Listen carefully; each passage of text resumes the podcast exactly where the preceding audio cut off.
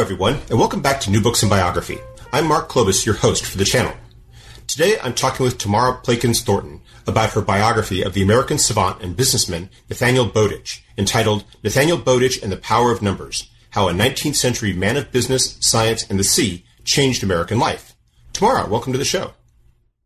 Thank you so much. It's a pleasure to be here. It's a pleasure to have you on our podcast. I wonder if you could start us off by telling us something about yourself.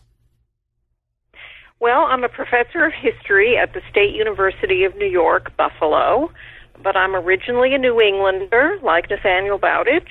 I grew up in Connecticut. I went to Harvard for my bachelor's in history of science, actually, and then I got my Ph.D. in American Studies at Yale.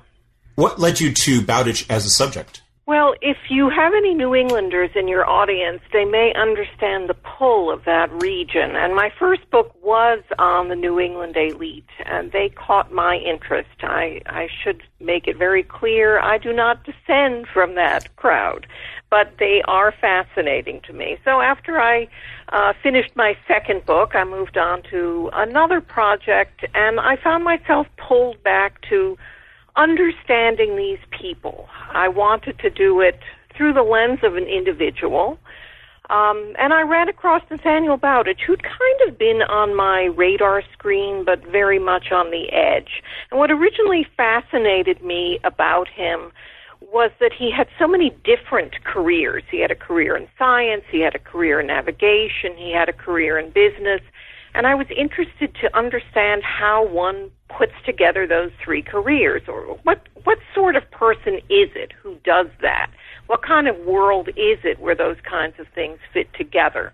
And as I looked into him more, I discovered that the answers to those questions were pretty interesting, and taught us something new about that world. I also have to say I was drawn to the fact that nobody had really done this man before, and I'm the sort of historian who likes moving into virgin territory. You mentioned the subject matter that you've previously studied, which is the New England elite, and that is one of the threads that comes across in your book is Bowditch's interrelationship with that class in early American society. And yet, as you explained early at the beginning of the book, he is not originally a member of that class, that he comes from a slightly different background, and that, in a sense, his family, his parents are undergoing sort of a downward trajectory as when he's a child. They are undergoing a downward trajectory, but the important thing in Salem, Massachusetts, in the 1770s when he's born is not where you're headed so much as where you came from. And if you came from generations back, people who counted, then chances are you continue to have links with people in town who are powerful and eminent and can give you a helping hand. Doesn't matter if you're poor, if you have a well-off relative. And that well-off relative in the world of the 18th century is going to take notice of you, is not going to feel above you, is going to think, okay, this is somebody I have a tie to and whom I'm going to help in some way, particularly if, like the boy Nathaniel Bowditch, you seem to show some talent. So it's a kind of process of sponsored mobility, and that's really what happens to Nathaniel Bowditch. Did he, by any chance, have greater opportunities because his father, Habakkuk, fell into poverty, because he was on charity? Did that, in a sense, open more doors to him than if his parents had been able to support him to a certain degree?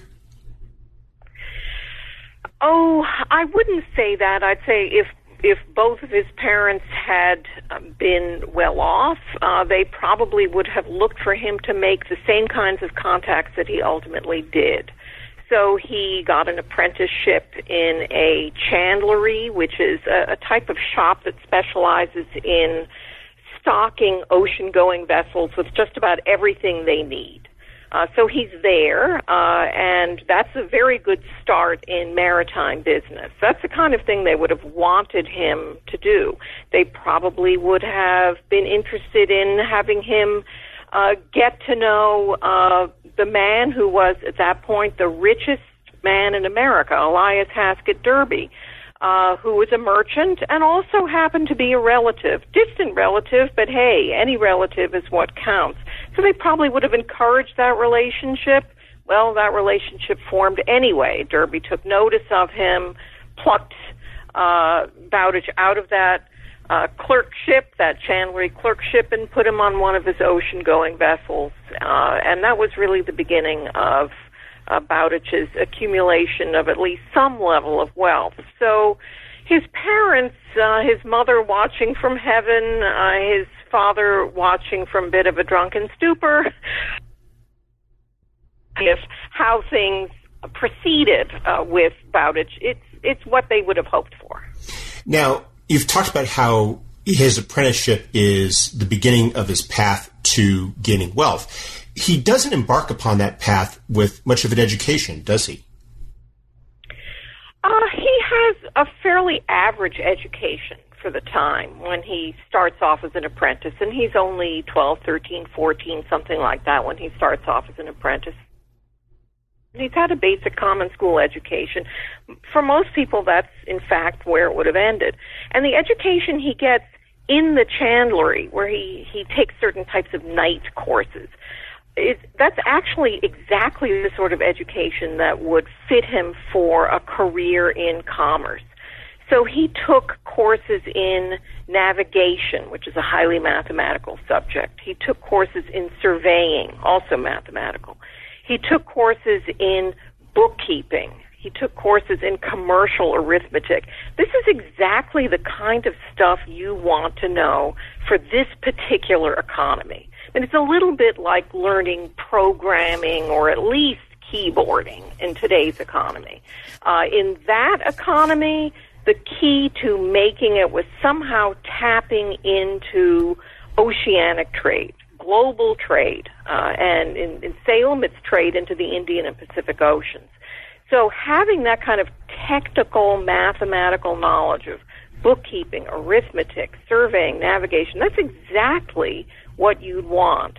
A college education in this period was not really the path to that kind of career. It would lead you into a gentleman status. You'd have your Latin and Greek, and it would fit you for being a lawyer, let's say, statesman, certainly a gentleman. But if you wanted to get into what passed for the modern economy in late 18th century New England, you needed to know exactly the kind of stuff that Bowditch was learning in his teens. One of the things that struck me about this period of life was how fortuitous it was for him that he lived in Salem when he did, because as you describe it, Salem is going through this brief renaissance where they emerge as a major merchant port for the New Republic. Yeah, it's quite amazing. The whole place is 5,000 people, 300 acres of land. This is a little place, and yet so many of the people, hundreds of the men in that town, would have gone on some kind of ocean-going vessel. Now, a lot of them might have gone no further than the Caribbean, but increasingly a lot of them are going to Europe. They're going into the Indian Ocean. They're going to India, various islands in the Indian Ocean, the Philippines, Sumatra. It's quite incredible that these people who come from what is really a tiny little place have a glimpse, a real experience of the wide, wide world at a time when very few people do. You go a few miles inland, and these people really know pretty much just what's going on around them. But along the coast, where you have these seaports, there's a possibility of knowing more. And Salemites are, in fact, very cosmopolitan. So where does Bowditch go on his voyages? Well, his very first voyage takes him to an island in the middle of the Indian Ocean called Réunion. It's kind of near Mauritius, but even that doesn't ring much of a bell. And Réunion hardly rings a bell today. If you've heard of it today, it's probably because some of the wreckage from that Malaysian airliner that disappeared mysteriously washed up on its shores a couple of years ago. So there's a little blip for Réunion, and then it disappears into the mists of time again. So there's Bowditch going across the Atlantic Ocean and then around the Cape of Good Hope, so around Africa, into the ocean to this little dot in the middle of the Indian Ocean in order to buy coffee. That's what the vessel is doing there. That's his first voyage. After that, he goes to the Philippines. He goes to Indonesia. He goes to Portugal and Madeira. So he goes a lot of very exotic places, particularly for somebody who'd never been outside of Massachusetts, Connecticut, and Rhode Island until the day he steps foot on a vessel at the age of 21. What were some of the roles that he performed on these voyages, and how did he profit from them? Well, he starts off as a paperwork guy, and he eventually moves up in the paperwork hierarchy to become what's called a supercargo, which is basically the business agent of a vessel. These are complicated transactions, and you're going to parts of the world where you really don't know what's up. I mean, when this vessel goes to the Philippines, it's really the first American vessel in Manila. They don't know what to buy, deal with. They don't know the languages. People are Chinese, they're Malay, they're Filipino. So Bowditch's job is to handle the business end. But he'd also had training in navigation. He's really good in navigation, and although it's not his official job, at least on his first voyage, to do navigation, that's really the job of the captain and the first mate. He kind of second guesses them by doing the navigation anyway. And ultimately, he becomes a supercargo and a mate. So he is working on the business end as well as the navigation end. In his last voyage, at the very beginning of the 19th century, he's captain of the vessel. But from everything we know, he's not actually that good at seamanship, you know, which sail to raise and lower, that kind of thing. So he tells his first mate, you take care of that. I'm going to be doing some other stuff, his mathematics. You take care of that. Call me in an emergency. I'll take care of the navigation. I'll take care of the business. But otherwise, you take care of that. So he performs multiple jobs on these vessels. As you explained, that apprenticeship and that time at sea really plays into his first major intellectual achievement, which is the American Practical Navigator. I was wondering if you could explain a bit about this book and its genesis and why it's so important, not just to Bowditch, but also to really the whole idea of navigation itself. Right. So this is a very thick book, okay? If you're holding it, it's heavy. You have to really, use your entire fist to hold this thing, The New American Practical Navigator. It has a lot of stuff in it. It's a basic how-to book for everything, how to figure out marine insurance, how to survey a port, all this kind of stuff, but most of it consists of table after table after table of numbers. And these are numbers for navigating your vessel, figuring out the latitude and the longitude. And you need this book. You take these numbers and you plug them into various formulae to figure out where you are. So these numbers are not new. They're based on mathematical constants. I mean, some of them are tables of logarithms, for example. Takes me back to my nightmare of algebra in high school. And some are based on astronomical constants, the position of various celestial bodies. So these numbers are not new. They can't be new, right? We wouldn't trust a book that came out and said, well, actually 2 plus 2 doesn't equal 4. I figured out that it actually equals 4.38. Not good. So what Bowditch was doing was not original, and his New American Practical Navigator was actually based on a book by an Englishman, also called or similarly called the New Practical Navigator, that Americans had used for several decades. What Bowditch did was take this book and recalculate all of those numbers. We're talking about thousands and thousands and thousands of numbers. And each number requires very complex, lengthy calculations. No calculators, no computers, nothing. And he finds errors. Bowditch finds errors in the Old English book, and he basically fixes the Old English book and reissues it, or it is reissued by his publisher in Newburyport, Massachusetts, under Bowditch's name. And it's partly because it's so comprehensive, but mainly because it's so accurate. Americans just go for this. There are other rivals out there at the beginning when Bowditch first publishes this in 1802, but within 10, 15 years, the other rivals have disappeared, at least in the United States. Bowditch does not become a worldwide sensation. I mean Bowditch the book, because it's known by its author's name in the 19th century, but it does become an American maritime bestseller. So anybody who is navigating a naval or commercial vessel in 19th century America, 20th century America, knows this book. I've given talks about this book, and I've had retired Coast Guard officers and naval officers come up to me and said, "Oh, yes, I got my Bowditch in 1953. It was my Bible," all this kind of stuff. So it was very revised Bowditch by that time, because there are new methods of navigation now. But nevertheless, that name goes on forever. One of the aspects of the book that you discuss is this very fascinating dimension of American pride, how you have Bowditch on one hand as this impertinent American who is coming up with these tables, and he's going up against these very esteemed English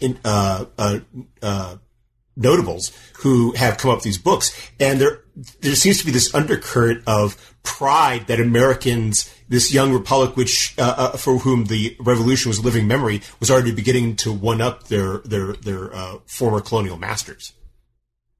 Well, they certainly were hoping for that, because the truth is, in the beginning of the 1800s, although Americans like to say, "Oh, we will now have a cultural flowering now that we are a free and independent nation," they were looking very hard for any signs of that. And the British in particular were very happy to remind Americans how culturally backward they were.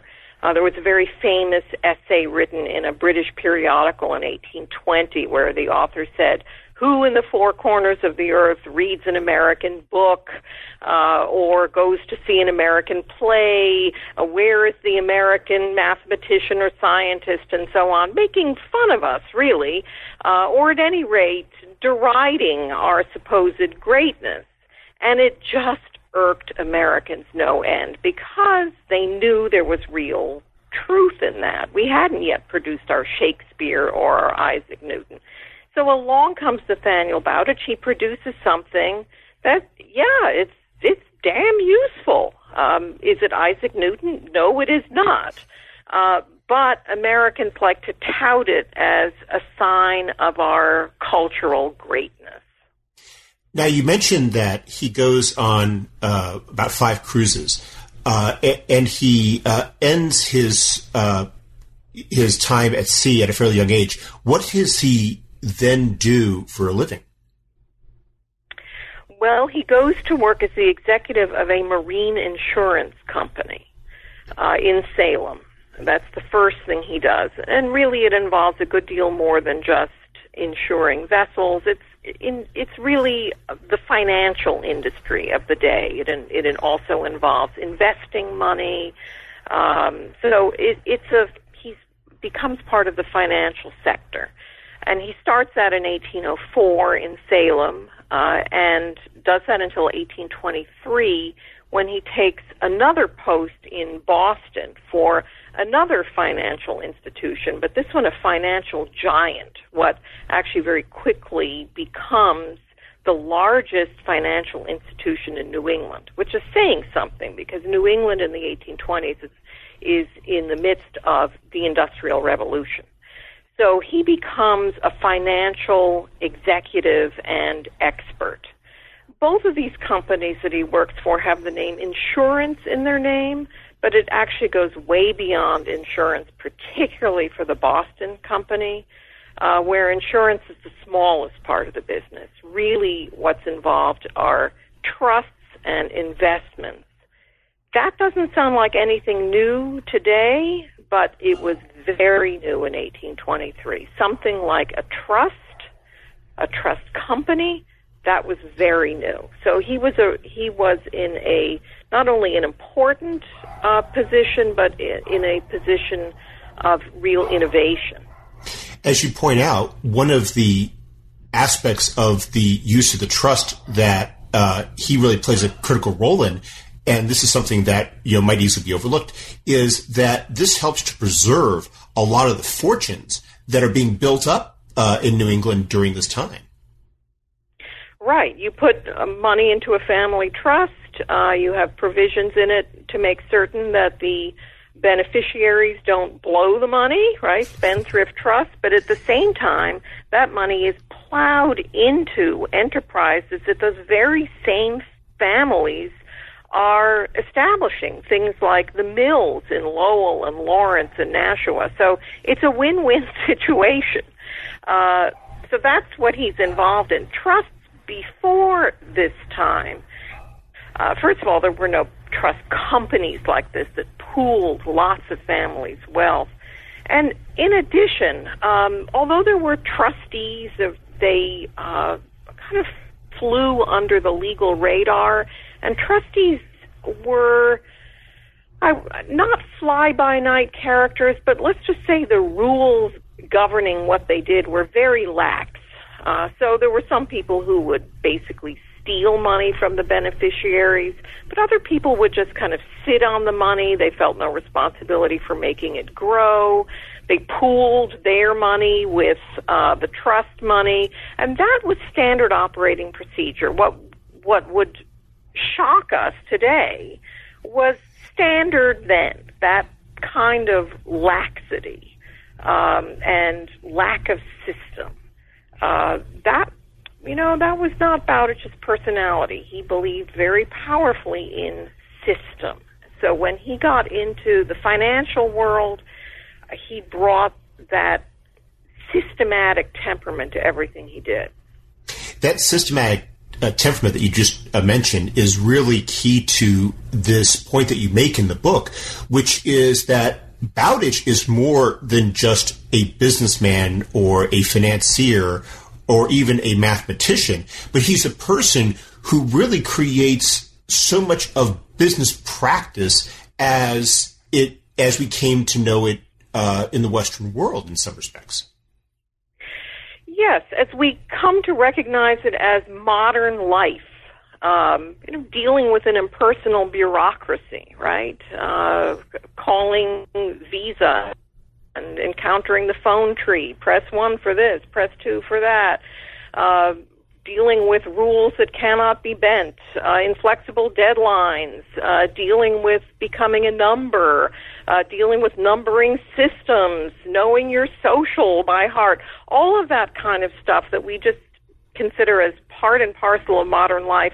It didn't just drop out of the sky. It's not the way it always worked. Somebody had to invent it. People had to invent it. Now, Bowditch was hardly the only one. Such a thing would be impossible. But he was very influential in establishing impersonal procedures, cataloging systems, numbering systems. Bowditch never ran into a system that he didn't like, and he created a fair number. So just to bring that alive a little bit more, if you go to an office in the early 19th century, you won't find any filing cabinets or files or paper clips, and these are all creatures of the late 1800s. When people want to store documents, they put them in boxes, and eventually, or they'll put them on a spindle on a desk. Eventually, you have to store them somewhere. You put those boxes away. Well, how do you find old documents? Well, you kind of look through stuff. Maybe they're arranged chronologically, but maybe not. Okay, so there really is no organizational system. And if you look at those documents, it's a mix. Often in the same document, you'll find a mix of personal news and business discussion. So the rules of business that business conduct that we have today didn't apply then. Bowditch comes in, particularly by the 1820s, and he's going to change this kind of thing. Now, he doesn't invent the file cabinet, but what he does do is, for example, in the mortgage business that he runs, he tells his agents that he wants every loan numbered, and he wants every loan referred to by its number. And he wants every letter to deal with only one number, not multiple, because he wants that number written on the envelope, and then so that he can then bundle all the envelopes with the same number together. So it's an early filing system. And it kind of blew people away. They hadn't seen anything like this. He wants personal business and business separated. These were new rules. They really come out of Bowditch's fascination with system and rules that are never broken. And, of course, he knew rules that are never broken. You look up in the sky, right? We just went through a solar eclipse that had been predicted ages ago. How could we be so certain? Because the solar system runs according to rules that are never broken. And that's really what Bowditch wanted to do. He wanted to turn every company, every institution he ran into a miniature solar system that would run with this kind of rule-bound regularity. And to do that, you're going to have to change the way you conduct business. Now we take it for granted, but then it raised more than a few eyebrows. One of the things I found especially surprising about that part of your book was not the resistance that he sometimes encountered to this, but how quickly so many people accepted the trade-off that, yes, it wouldn't just be exclusively about personal connections or handshake deals, but that there was a trade-off and that the elites would benefit from the system in the long run. They seem to appreciate that surprisingly quickly. Yeah, they do, for a couple of reasons, I think. One is, I mentioned that this pooling of family wealth is new. Well, you want to make sure that you have somebody who's even-handed, who's not favoring the Lowells over the Cabots or the Cabots over the Lees. A person who believes in rule-bound regularity, it looks like he's going to be impartial. Okay, that's a good thing. So maybe if I'm a Lee or a Cabot or a Lowell, I'll put my money in this after all. They hired this guy because of his reputation as a mathematician and somebody who never bent. They liked that. So that's one reason. Another reason is this same group of people who established this corporation, they're the ones who are establishing the textile mills and also loaning money out to farmers elsewhere in the state. And they're getting some political heat. Their labor practices are not so great. The way they treat farmers elsewhere, farmers are complaining about it. So they're getting a lot of heat, including political heat. And it's not a bad thing to have somebody running your company who describes your company as completely impartial in its operations, and who is able to say, hey, look, if I'm enforcing this rule with you, I'm also enforcing it with all the rich people in Boston. I'm not, you may just be a common farmer, but you come under the same rules as Daniel Webster. And I'm an impartial person. This company is running according to fixed rules that are, like the laws of physics. They apply to everybody. That can remove some of the political heat. Of course, behind the scenes, there is still a network of families.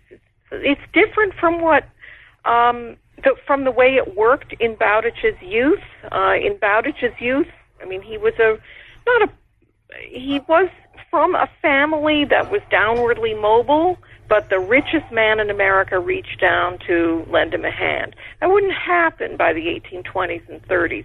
Instead, the rich people reach across, not down. Okay, they reach across to other families who are in their social crowd. So are things impartial? Well, of course not. You know, if you want to invest your money in this company that Bowditch is running, you have to be somebody to begin with. If you want to buy stock in that company, you have to be somebody. Those are the rules of the company. So on the outside, it looks very impartial. On the inside, of course, there are advantages. You know, membership has its advantages. You described this incredibly active business career, and one that's incredibly lucrative for Bowditch. But you also, this isn't the only thing he's doing during this period of his life, is it? No, it's not. First, I should say he never becomes super rich. He becomes well off. He's prosperous. He has a good salary. Even beyond that, he has a very good sideline going as a trustee. Okay, so he does well, but he doesn't become the richest man in America by a long shot. But meanwhile, even while he's running this company, both companies really, he's doing his science and mathematics in the early mornings. And what he's interested in is not navigation. He knows he describes that as a merely practical manual, and he's right. He's interested in the latest cutting-edge scientific developments of the day, which are certainly not coming out of the United States. They're not coming out of Britain. They're coming out of France. And he learns of these developments in quantitative physical sciences and in calculus. Pierre de Laplace is the big name here. He learns of these. He teaches himself French. He teaches himself the new style calculus in order to master this stuff. It's unknown in the United States. It's virtually unknown in Britain.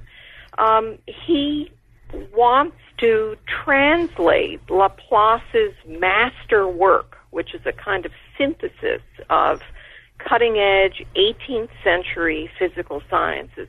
He wants to translate this multi-volume work, and that's what he spends his time doing, it, translating it and annotating it. And the annotations are massive. They explain what Laplace is talking about for people who have backgrounds similar to Bowditch's. They know something, but they have a whole lot left to learn. So that's what he spends his time doing, working on this Laplace translation and annotation. That's what he does in the morning. You describe how he views this as the effort that's really going to make his name as a intellectual, as a man of science. And you fold this into this very interesting discussion of this rising reputation that Bowditch has, not just among this transatlantic scientific community, but within the United States as well. How the only analogy I can think of is with Benjamin Franklin. And while he doesn't have quite that same stature in the public imagination, he really does become this very famous, very prominent, byword for intellectual genius. He does. I mean, in some ways he becomes more famous than Franklin. The way we'll say, well, you don't have to be an Einstein to know this. People will say, well, you don't have to be Bowditch to know this. So, yeah, people know Bowditch and they consider him a kind of mathematical genius, which he wasn't. He was just really, really good at mathematics, but there was nothing original about his mathematical thinking. In Europe, they'd heard of him. Here he's not like Franklin, because Franklin, Europeans had a great deal of respect for as an original scientist. Europeans didn't really think that Bowditch had originality. They sniffed that out in him. Bowditch ultimately knew that about himself as well. they respected that he did this. They were kind of amazed that an American of all people did it. It's kind of like a circus dog doing tricks. You know what they say, the wonders they can do it at all, walking on two legs. So that's the way they look at him. And he does write a couple of things other than the Laplace that they take some interest in, his work on meteors, for example, because nobody knew what meteors were, so this is an open field. They'll listen to anybody, even an American. But the Laplace, they congratulate him, and he's thrilled with that when he gets their letters of congratulation. He's very carefully sent them all copies of the book because they certainly wouldn't think to look for an American to do this. They're not going to run across the book in their bookstores in Paris or Genoa or London, so he's got to send them the books. He sends them the books. They send congratulations. He loves it. Americans go wild. They say, look at this. Europeans think the world of our own Nathaniel Bowditch. He's the American Newton. But Americans are fooling themselves here. It does, though, play back into what you were talking about earlier with his reputation relative to his book, The American Practical Navigator, about how Americans really are eager to clasp him to their bosom because he demonstrates how America is indeed a maturing nation who can produce its own, group of extremely accomplished intellectuals. That's right. I mean, at one point in the 1810s, one of his kind of scientific buddies who'd been born in London but becomes an American says to him, it's so galling the way the Brits look down on us. You have to do something about it. Here's what you have to do. You have to publish a bunch of articles that are going to find mistakes in their work. Just the fact of Americans publishing good stuff, that's not going to do any good. But if we find weaknesses in their work now, then we can say, gotcha. And actually, Bowditch in the late teens does publish a bunch of articles like that. He finds really minor things. He finds small mathematical errors. He even finds a mathematical error in Isaac Newton.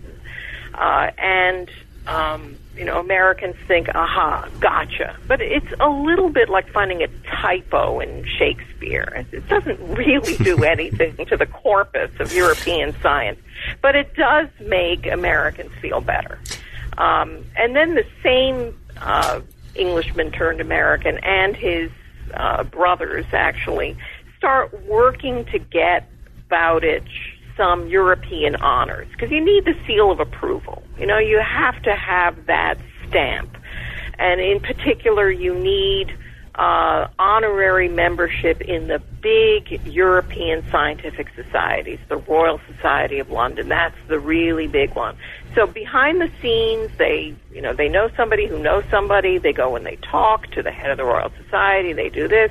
And they drum up an honorary membership for him. It's very clear. We have the correspondence. This is not a conspiracy theory. It's for real. Okay, his friends bring Bowditch to the attention of the Royal Society. They lobby on his behalf, and yes, he does get an honorary fellowship in the Royal Society. And again, it's headline news all over the United States. Was it his scientific stature or was it his business background that brought him into the role of being a participant in the governance of Harvard? Or was it some combination of the two? It is hard to separate because his work as a scientist established a reputation, really an aura, of a person of impartiality and of system. That impartiality and system worked itself out in the Boston business world, and that's where he made a lot of contacts. But his reputation as a scientist and mathematician was key. So he's brought in to what's called the Harvard Corporation, which is a small group of men who are the governing board. They make all the important decisions. And in the late 1820s, Harvard was, let's just say it wasn't then what it is now. academically, financially, administratively, nothing. And Bowditch comes onto this corporation, and he's pretty shocked at the way things are run. Again, it's kind of like that early 19th century office I described to you that by our terms is chaotic. So he finds a kind of chaos there. There are no notes of the corporation meetings other than what the president may have written down in shorthand on little scraps of paper that are stored with all kinds of other things in a trunk somewhere under some bed. The books are a complete mess. Bills haven't been paid, or they've been paid multiple times. All sorts of things are problematic. The president mixes his own finances with the college finances, not because he's corrupt, but because that's the way things are done. And he makes his own decisions about how to spend that money. A poor boy comes into his office here, takes some money. It doesn't run like a little solar system. And this just gets under Bowditch's skin. And if I haven't made clear before that this was a very peppery, irritable character, let me make that clear now. And nothing irritated Bowditch more than chaos. You know, his whole watchword is number and system, number and system. So chaos just drives him around the bend. And he decides he's got to clean this place up.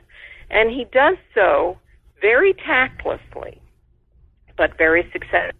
It's known now for the size of its endowment, for example. Huge endowment. Well, with the way things were being run in the before picture, we certainly wouldn't have that kind of Harvard endowment today. It's largely because what Bowditch and his allies on the corporation were up to, that Harvard was able to really turn over a new leaf administratively, not academically, but administratively and financially, in order to begin building that endowment.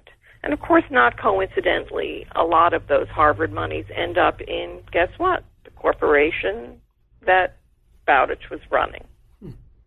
How was he remembered upon his death?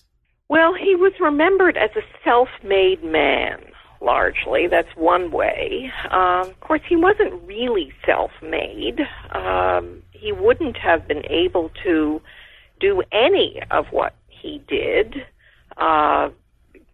His career at sea, his access to the world of learning at the local gentleman's library in Salem, Massachusetts, which was a private library he was given access to. He would never have been able to do any of that if he weren't related to the right people and knew the right people who sponsored him.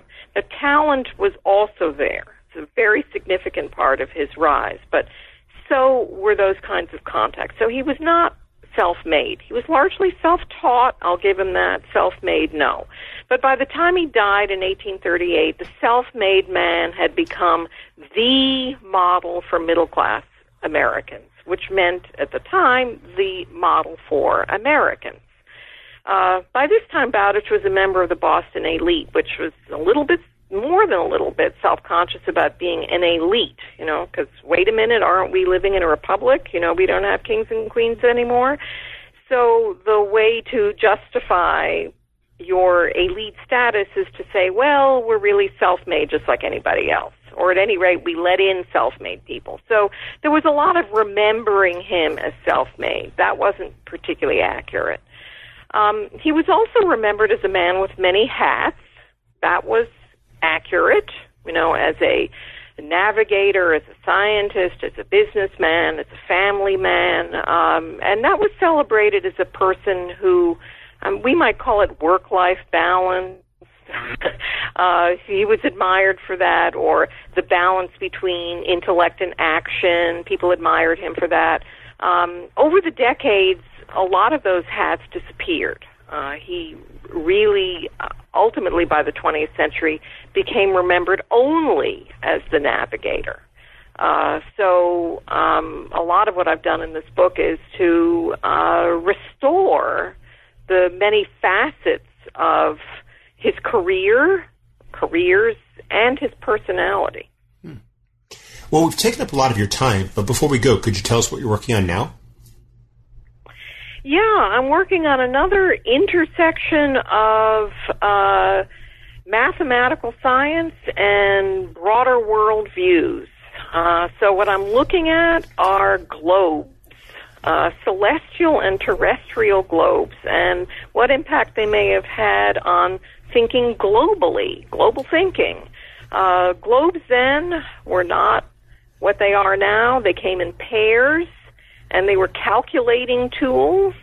They were not just spherical maps, and they required, again, a certain kind of mathematical training, but they gave you a kind of hands-on experience of imagining the other side of the globe, quite literally, and of manipulating that globe toward your own ends that others did not have access to. And I can't help but think that that makes you think differently about how you relate to people who live in other places on the globe and how you might trade with them as well. So I'm looking at globes and globalism. Well, it sounds like a fascinating collection of... It's a blast. Yeah. I was just at the American Philosophical Society that owned some 18th century globes. We went into the basement and I said, we've got to work these things the way people did in the 1700s. There's something called the use of the globes, which was a whole set of physical manipulations accompanied by calculations, time-space calculations. I couldn't understand what these globes manuals were all about, and I knew I actually had to do it in order to figure it out. So the curators went with me. We worked on them. It was really fascinating and very enlightening. Wow. So that's what I'm working on now. Well, I look forward to reading that book. Tamara Plakins Thornton, thank you very much for taking some time out of your schedule to speak with us. I hope you have a wonderful day. Thank you so much. It's been a lot of fun. Thanks.